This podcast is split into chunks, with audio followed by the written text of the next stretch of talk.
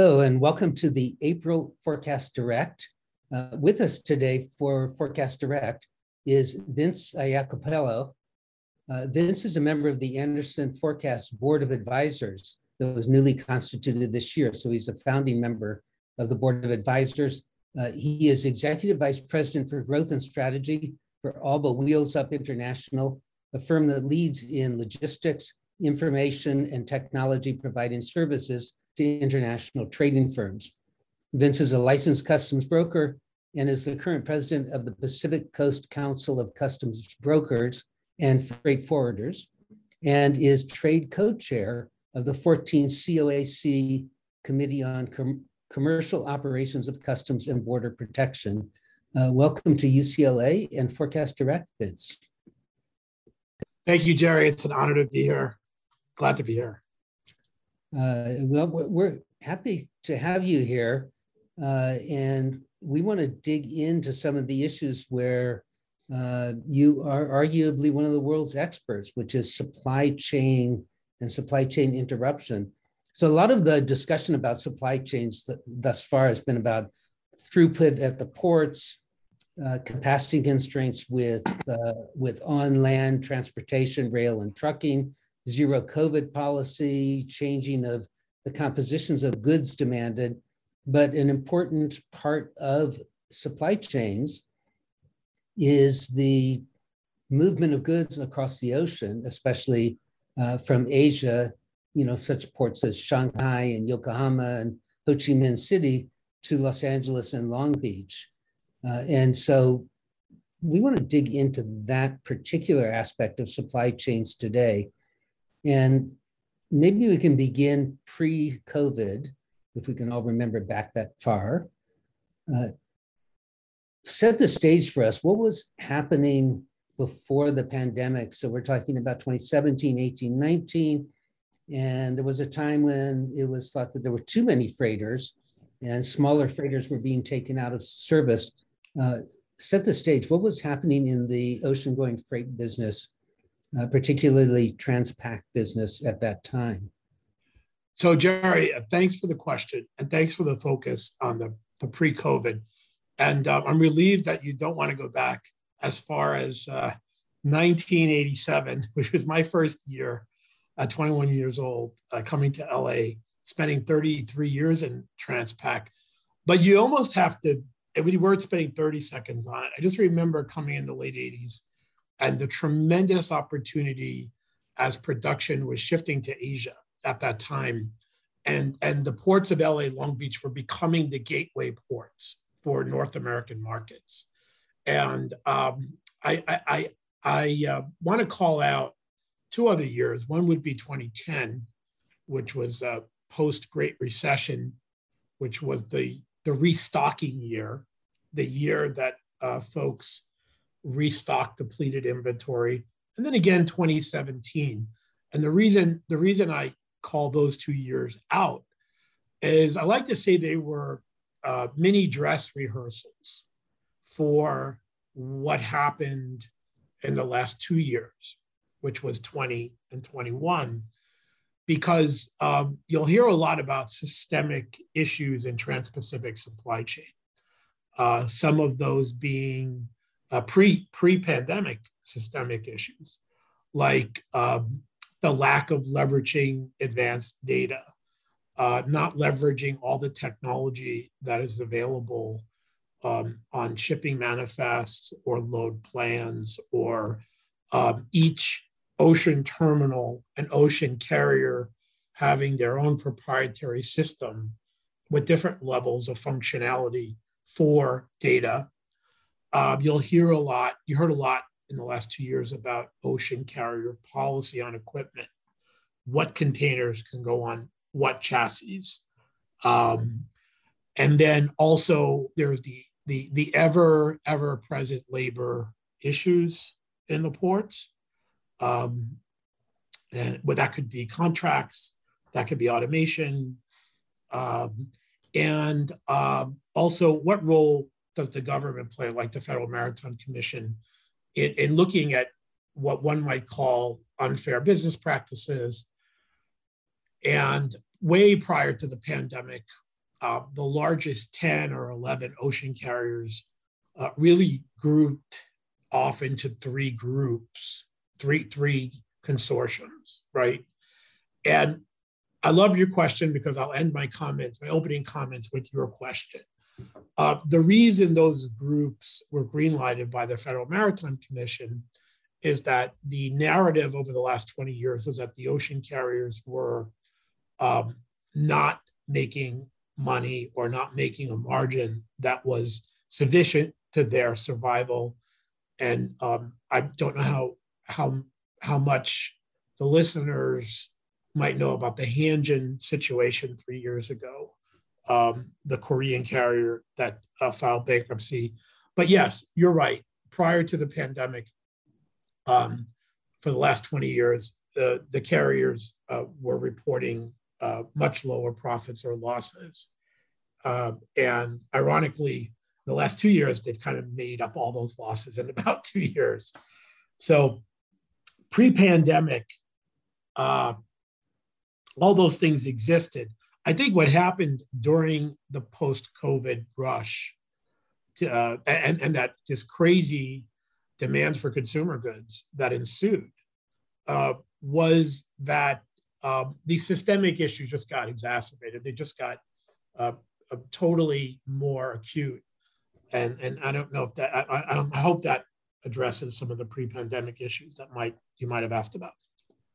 So, so you brought up uh, something that we economists think about all the time as firms compete, and that's marginal cost. And there was a, a, a kind of technological, I don't know if you would call it revolution, but a change in ocean-going shipping uh, as uh, as these large carriers like Maersk uh, moved to very large freighters, triple E class freighters that had 50 foot draft and beams of 160 feet. I mean, these huge ships, uh, which dramatically dropped their marginal costs, meant that they were the most competitive.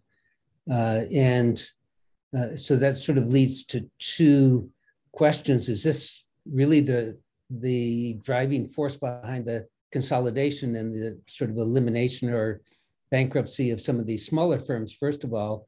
And, and second, related to supply chains, is uh, that way we're seeing events like uh, Ever Given getting stuck in the Panama Canal and, and other very large freighters. Uh, I said Panama Canal, Suez Canal. Suez Canal, yeah.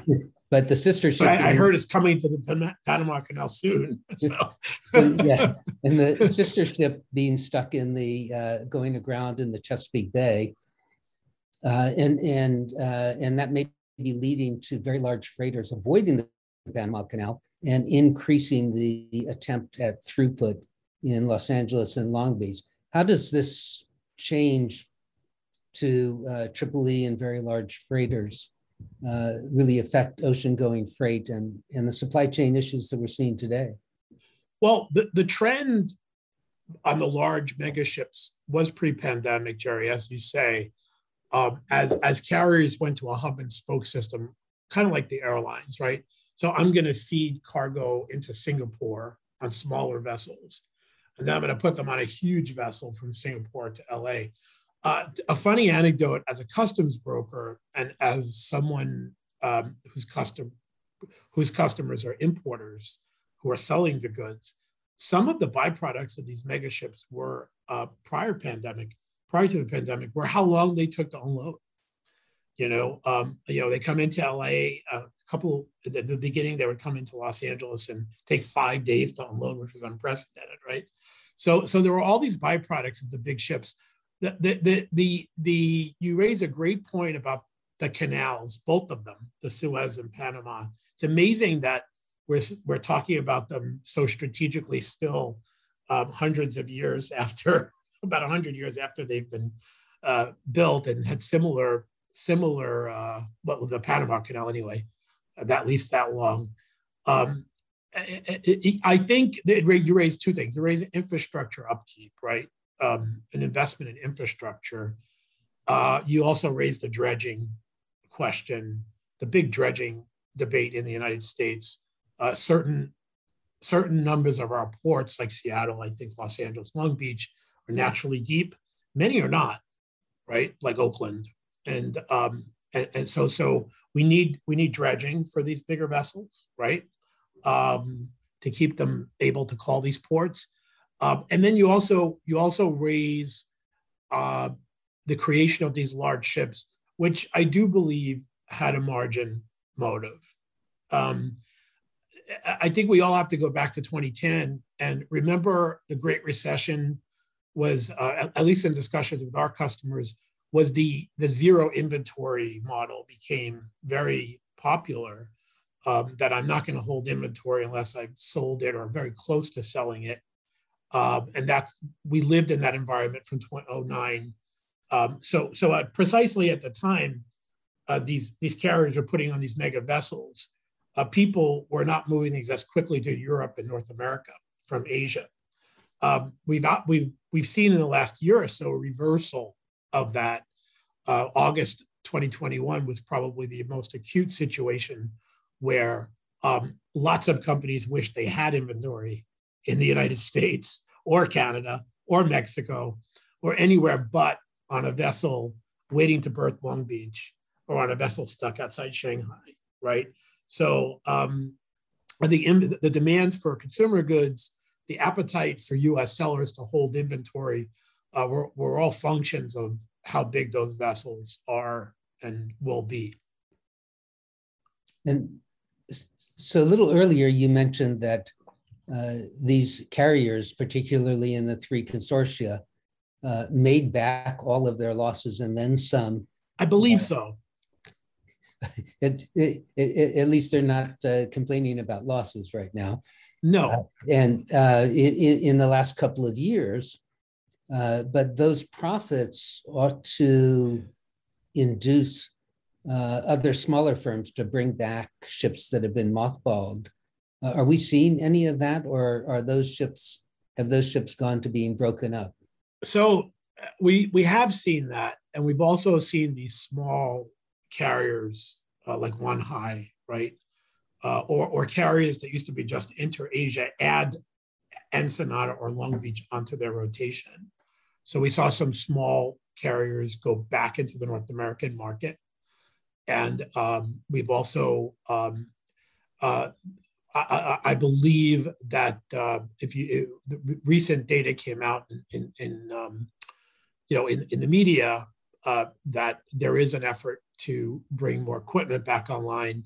Whether that's going to happen by 23 or Q4 22 is uncertain, but there, there are efforts to put more equipment into the system. Sure. If it's like airplanes, it takes a long time to bring a ship back that's been mothballed, right? Yes. And, and, and my only caveat to that, and, and, and, and I hate it, it's probably useless to go back to April of 20, which is a terrible time for us all. But to go back to April 20, the argument was um, did the carriers uh, replace capacity as quickly as demand? And not all of those ships were mothballed in, in the traditional sense. So mm-hmm. is a ship really mothballed where it needs it needs to come back in six months, or was it nearly idle in Singapore where it could have gone back in? Um, and, and, and those are some of the questions asked about how quickly capacity had been brought back. I think that's kind of a mute point now because the more capacity the ocean carriers put on, they filled.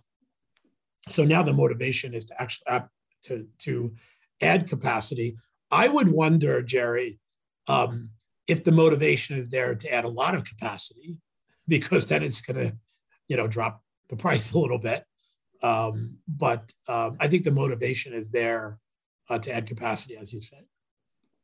Uh, so a couple of weeks ago, maybe it's only one week ago, um, the, the, the president, I guess a couple of weeks ago, and then one week ago, um, uh, Senator Warren echoed this, uh, that the consortia, the three consortia that you described were holding up uh, prices in uh, an oligopolistic sense, that a non-competitive sense, and, and that was one of the reasons why we're seeing higher consumer prices uh, what are your thoughts on that? Thoughts. Uh, I'm gonna. If you give me a couple of seconds on this, I think I'm gonna go back to the live UCLA session we did um, a couple of weeks ago. Um, I think the answer is probably yes. to anybody who's, you know, I don't think you need to be an economist to know that if your operating cost or your supply chain cost rises significantly, uh, that probably needs to reflect in your sell price to consumer or to retailer. Although in the summer of 21, uh, that a lot of companies were not able to do that because they were locked into contracts with the retailers and uh, they ended up uh, getting margin erosion. They ended up making a lot less margin. Uh, it's a pretty much an untold story um, that those prices were not, not all those prices were passed to, to the consumer. I think there has to be some truth to the fact that rising any price in the supply chain that significantly is going to result in um, in, a, in a higher price along the way because otherwise how would the seller do it? You know um, i mean especially 12 12% 14% i think the craziness about 21 was having ocean freight prices five times right? Not not not you know 20% or 50% but paying five times. And i've said this before um, i don't know if i've said it on ucla but uh, some other platforms there is an argument that prior to the pandemic, the price might have been too low, right? Um, maybe it was too low um, and needed adjustment. But I think uh, five times is is probably too high. So as we uh, do we ever go back to anything called normalcy is a question.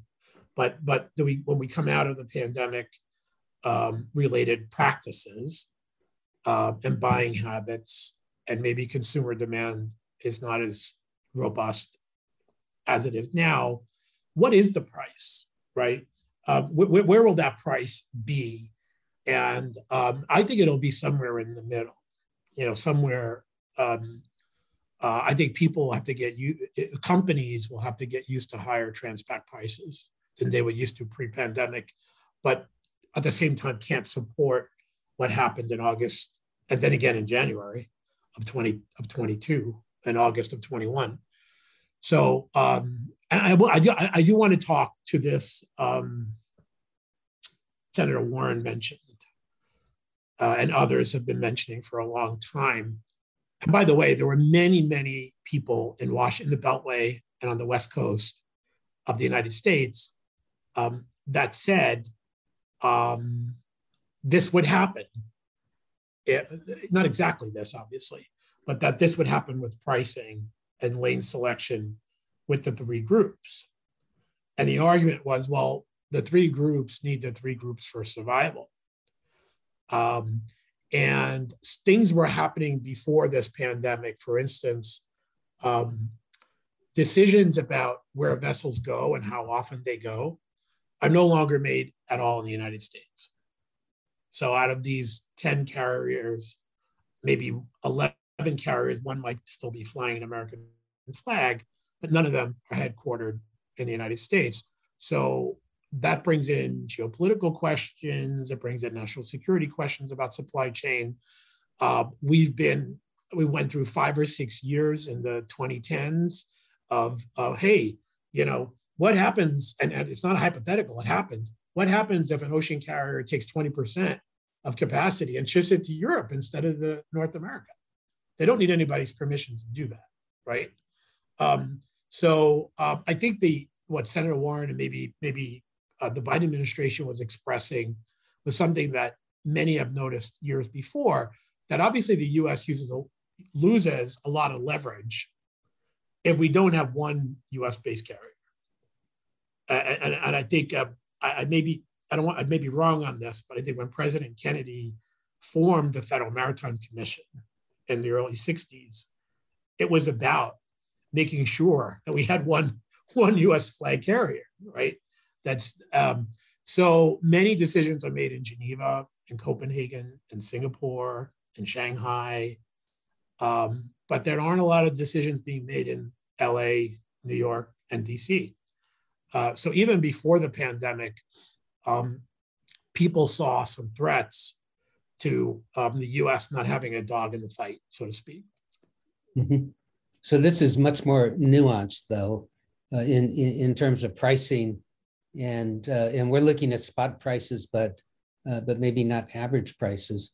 let's turn to what these ships are carrying, which is containers.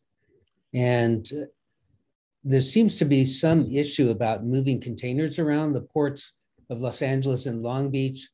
Uh, threatened. I don't know if they really ever fully implemented fines for containers, empty containers staying on the uh, on, on, the terminal property.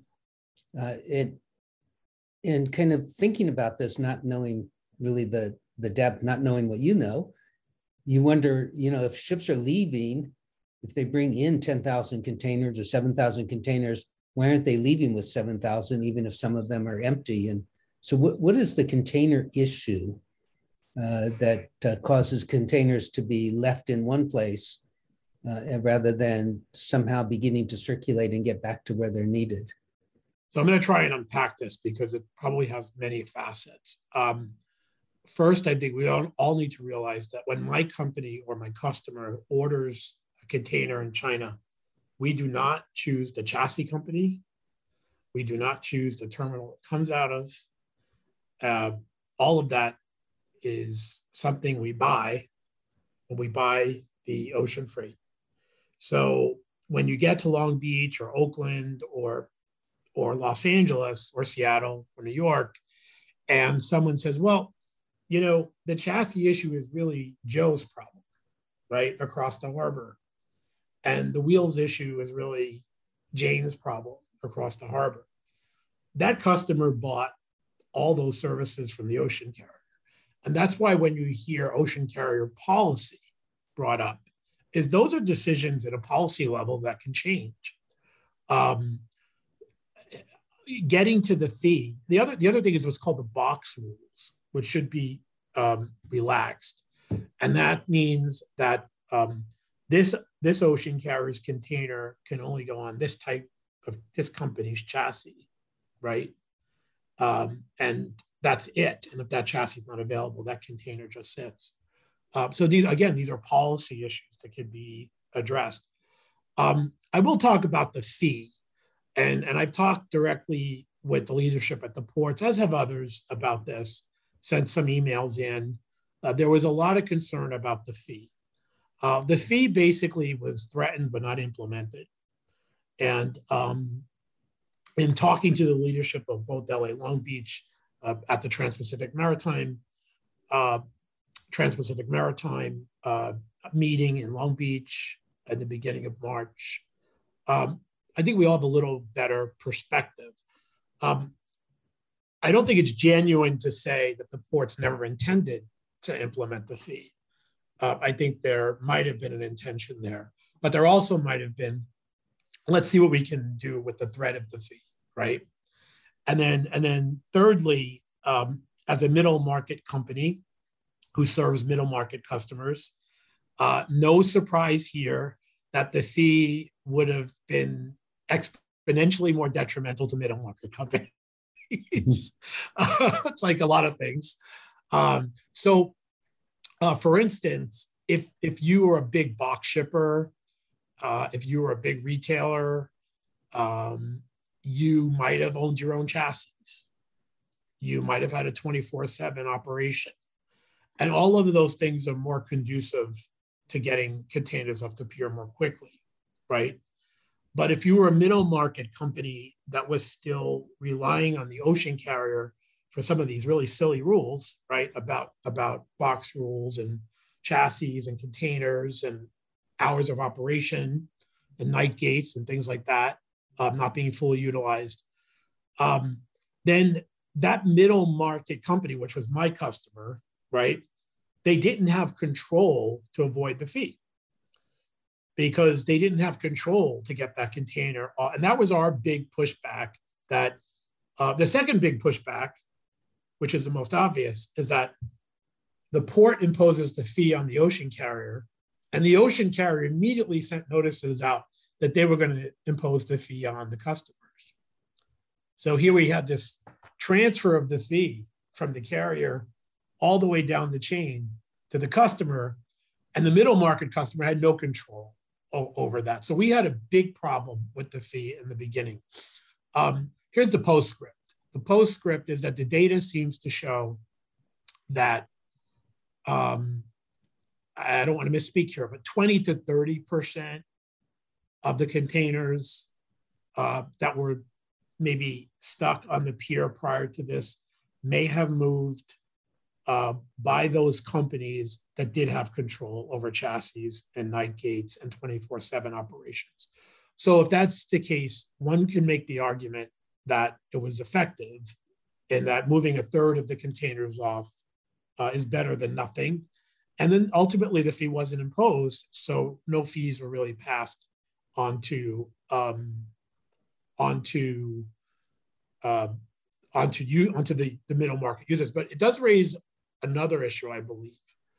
Um, it raises the issue about how bigger players uh, have maybe more choices, right, uh, in the market, and that we want to get to a place with advanced data, uh, better ocean carrier policy, where small and medium-sized companies have the same competitive or, or more of a competitive role in some of these uh, practices that can help get goods off more quickly.